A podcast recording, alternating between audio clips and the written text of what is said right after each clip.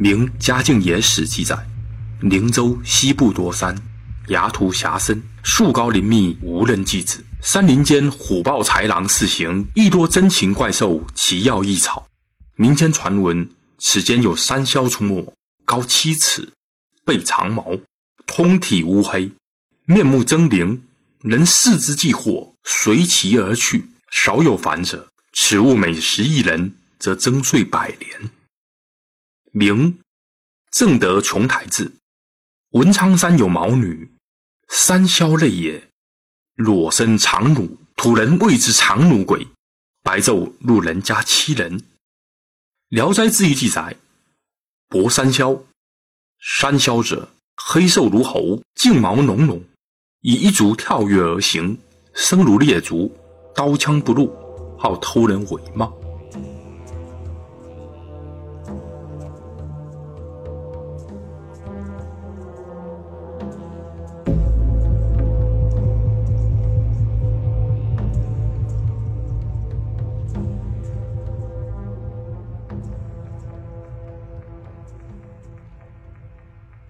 山谷中的男男女女都十分惧怕被他们称为山鬼的怪物，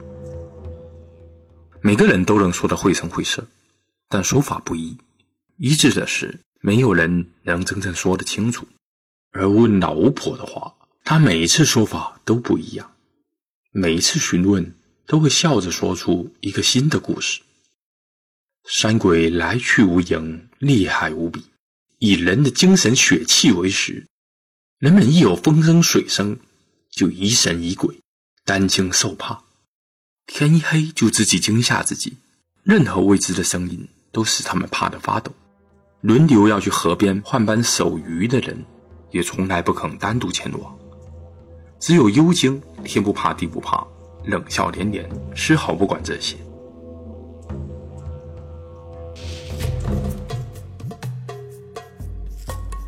那个高大强壮的年轻男人叫白山，五官端正清晰，黑发简单盘在脑后打一个结，人人都喜欢他，兄弟们佩服他的力气，姐妹们喜欢他的朝气蓬勃，但他不喜欢和上司杜马说话。有一次白山在和大家聊天时，还大声嘲笑上司杜马的做作。白山声称不喜欢遮遮掩掩装腔作势的人，因为白山如这里的每一个人向来最崇尚自然，这里人人都喜欢大开两腿坐着，喜欢展现自己的线条和肌肉，动作都十分舒展自然，从不藏着掖着，性格也是如此。有时上山杜马跪坐着，就有小孩故意跑来推倒他，不让他好好坐着。穿长袍反倒是很让人羞怯的。羞怯这种情感是人类心理中非常基础也非常重要的一环，是维系人类社会性的一种基础能力。羞怯是一种条件反射，不是一种有逻辑意识的思维方式，是更加生物性的潜意识的，是加了引号的思维方式，是大脑中更深层次的。在进化历程中，在能称为人类大脑之前，能被称为意识之前，就拥有的条件反射能力。羞怯是一种警示，也就是当您发现您和别人不一样，而且这个行为会导致您被其他人嘲笑，而嘲笑是一个个体代表一种群体特征对另一个脱离群体特征的个体进行排斥的行为，而且这种排斥行为具有感染力。羞怯这个情绪警告您，现在有危险，最好赶紧和别人保持一致，否则冲突将是剧烈的，连锁反应是难以挽回的。在一个如此简单的原始社会，羞涩和嘲笑的影响是非常主要的，将达到一种平衡。这种平衡就是这个社会呈现的样貌。上司杜马当然不会这么想问题，他处在天人交战中，两种羞耻感逼迫他不能保持现状，需要马上做出行动，他的犹豫不决折磨着他。不穿衣服，强烈的羞耻感来自于他习惯。上司杜马没有母亲的性意识，却拥有了基于母亲的性意识才有的习惯。那是他与母亲共同培养出的默契情感。他模仿母亲那种绝对的美，然后穿着衣服会强烈的感觉到，在这些裸体而自然的人群里，自己反而十分违背审美，因为大家崇尚自然而自觉丑陋羞耻。这些犹豫偏又像儿童一样单纯，因为香莎杜玛像儿童一样对性毫无理解，而母亲的性意识偏又隐蔽地折磨着他，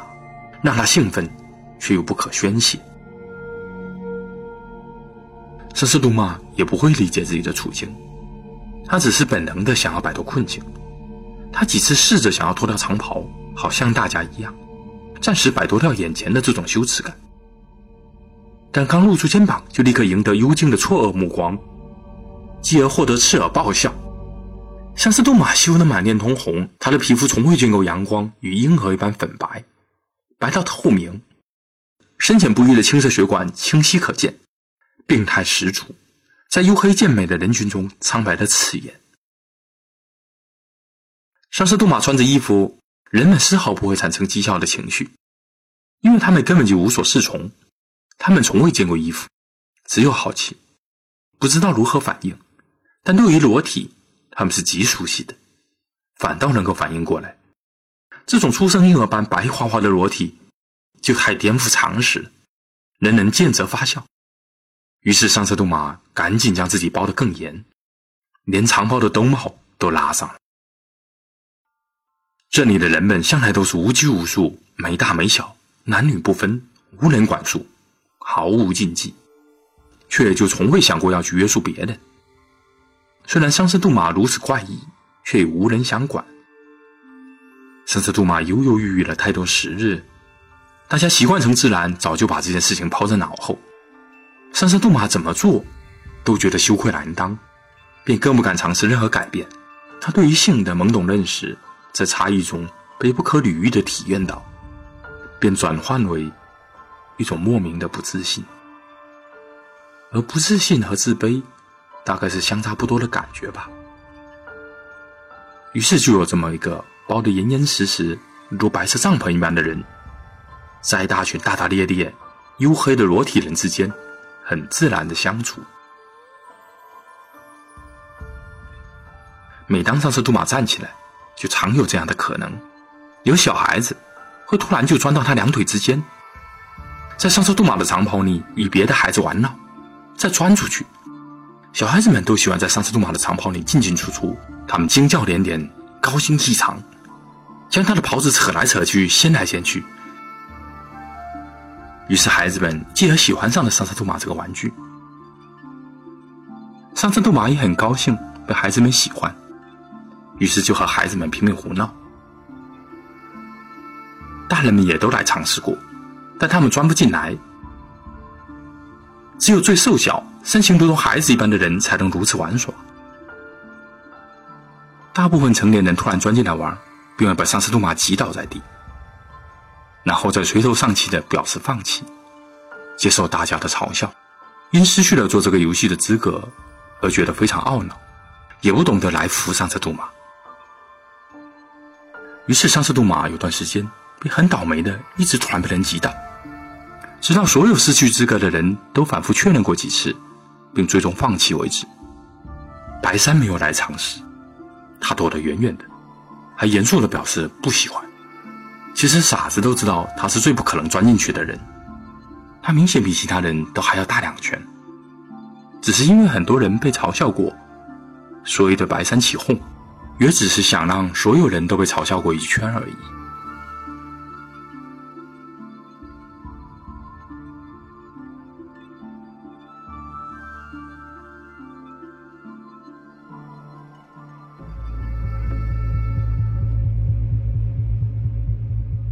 羞耻这个情感经常用在各种宗教及神话手段里，用于隐蔽的反向虚构出一个社会共识。举一个例子，比如《三国演义》第十八回，张辽奉吕布之命带兵攻打依附于曹操的刘备。演义中关羽初次与张辽照面，书中写张辽引兵攻打西门，云长在城上谓之曰：“公仪表非俗，何故失身于贼？”张辽低头不语。云长知此人有忠义之气，更不以恶缘相加，亦不出战。后张辽引兵退至东门，亦不战而退。云长赶来阻止张飞追击，对张飞说：“此人武艺不在你我之下，因我以正言感之，颇有自毁之心，故不以我等战耳。”张飞乃悟。《三国演义》是一部小说，当然不能当作史实来分析。当作为一部文学著作，我们可以分析其中试图传达给读者的东西。在小说里，关羽骂张辽的主公是贼，张辽就觉得羞愧而主动退走了。这段剧情在整个小说里非常突兀，每句话都显得莫名其妙。但这些我们会觉得突兀的情节，于作者当时而言，也许并不觉得突兀。小说在这里附加了一层关羽这个角色所代表的强势的意识形态，也就是忠义。也就是说，小说在这里隐藏的意思是，忠义是当时大多数仪表非凡的人应该拥有的共同特征。张辽听吕布的命令攻击刘备的行为，理所当然是不忠义的，亏了良心。所以应该有自毁之心。羞愧可以用来隐蔽地暗示出一个社会共识，并不需要正面讲述。在读者明确意识到之前，就将它快速地加塞在观众的阅读记忆中，让您莫名觉得理所当然。许多宗教也很注意引导羞愧的力量，比如忏悔。忏悔也是一种能够有效引导向羞愧的行为，能够让羞愧者主动根据教育去理解自己的言行。忏悔适合经常去做，比正面的规范效果要更好。而许多宗教的教义总是会跨越许多文化，去谈什么是真，或是善，或是美的，不是用逻辑能力去理解，而是用更深层次的心，也就经常会实际是用审美的能力去感受。神话技巧是隐蔽的、虚构的，教化读者能够调动情绪的，是能够形成审美，并因此触发人的主动性的。正义与非正义在《三国演义》中是一种审美，正义尺度在整部著作中都显得很生硬，但在古代社会中就并不显得突兀，而且效果十分良好。忠君以爱国两词在古代经常被连用并等同起来，诸葛亮成为历代权臣都可以公开表态的难得的偶像，关羽也成为全民爱戴的代表忠义的神。他在民间地位崇高，而且不但崇尚义气的黑社会推崇拜祭，生意人也将关羽当作财神。历史上关键性的精彩胜利比关羽多得多的张辽也并没有成为神，在演义中只能用来陪衬关羽。演义虚构了许多英雄事迹给关羽，也大多添加了十分突兀，比如温酒斩华雄、过五关斩六将等，但十分壮美。关羽成为神并非是他本人英雄无敌，而是因为民间听书人希望听到的故事是代表着忠义精神的人能够英雄无敌。《三国演义》不是一个人的文学创作，而是在民间说书及絮絮中沉淀、千锤百炼出来的。关羽作为精神符号被推到了文化的高峰，成为一种至高的理念，于是终于成为神。关帝庙成为中国社会结构中某一层面的核心之一，是民间社会活动中的一个小中心，能够吸收许多不同种类的社会矛盾，将其转换成祈求忠义精神之神能解决的问题。忠义是一种道德审美，成为维系中国文化凝聚力的共识。就算今天我们觉得古代的忠义有些奇怪，但不妨碍我们觉得感动，觉得故事很美。相反，民众基础非常广泛的弥勒信仰，连唐僧也属于这一宗派，武则天也自称弥勒转世，而因未来佛弥勒接近救世主的身份，历朝历代民间起义团体经常将弥勒崇拜引为精神核心，因此弥勒信仰的组织经常被历朝政府残酷镇压，严厉禁止。弥勒崇拜在历代打压之下，今天反而并不非常明显。这里只是简单举例分析一下《三国演义》里的神话手段，并不想反对关帝所代表的那些精神。而且今天我们已经不再忠于什么君主，因此三国中的小手段就十分明显。书中的张辽退走也许有其他军事上的考量，但关羽的解释将对方行为加上愧疚的意识形态道德高度。今天我们看古代人看别人，总是觉得自己看得很清楚，每个人看自己都觉得自己理智清醒。我们也是生活在各种神话意识陷阱当中的，但却有可能觉得他们理所当然，因为用暗示者手法让您觉得合情合理就是神话的手段。身处这些神话技巧中，就未必有那么容易看得清楚。今天神话手段依旧无处不在，而且应用极多，更隐蔽更丰富。这个阵地就涉及到了对文学作品对影视作品的审美。今天在好莱坞的电影中，低劣的应用极多，许多超级英雄都穿着美国国旗的颜色。这些只是最表面的象征元素的重复洗脑，还有更多审美塑造隐藏其中。许多美国电影的核心自由一词都混杂并捆绑了更多的价值观，比如自由主义的审美逻辑，人文主义的普世审美，白人的审美。千万不要误解，审美并不是自然的，您的审美也不是您与生俱来的。简单举一个例子，隋唐的时候，山韩地区出口的最大宗商品之一是美女。韩国人美吗？看唐朝壁画中的美女，面露银盘，鼻如悬胆，单眼皮，与今天举一整容的一些韩国女人天生的面部特征相当符合。看中国的相面书籍，圆脸与圆鼻子都是相当好的面相。古代中国人看到西方人觉得像鬼，是感觉很丑陋的。而今天呢，许多韩国女人却难以容忍自己天生的丑陋，纷纷整容成符合西方审美的样子。东方文化的失败多么可悲。审美从来都不是自然的，而是后天塑造的，被文化所塑造的。在这里能够夹杂很多的政治及商业利益。不要小看这些手段，我们生活在这个时代，无处不是这些小手段，充斥于政治、商业、宗教、地缘、阶级。有些手段十分下作，而且洗脑式的重复出现，试图令人不经意间习惯，引导您的判断，并让您认为是与生俱来的感觉。纯粹的天然的审美是不存在的。严谨描述每种审美判断，就需要描述整个艺术史，需要巨量的篇幅。简单的例子是，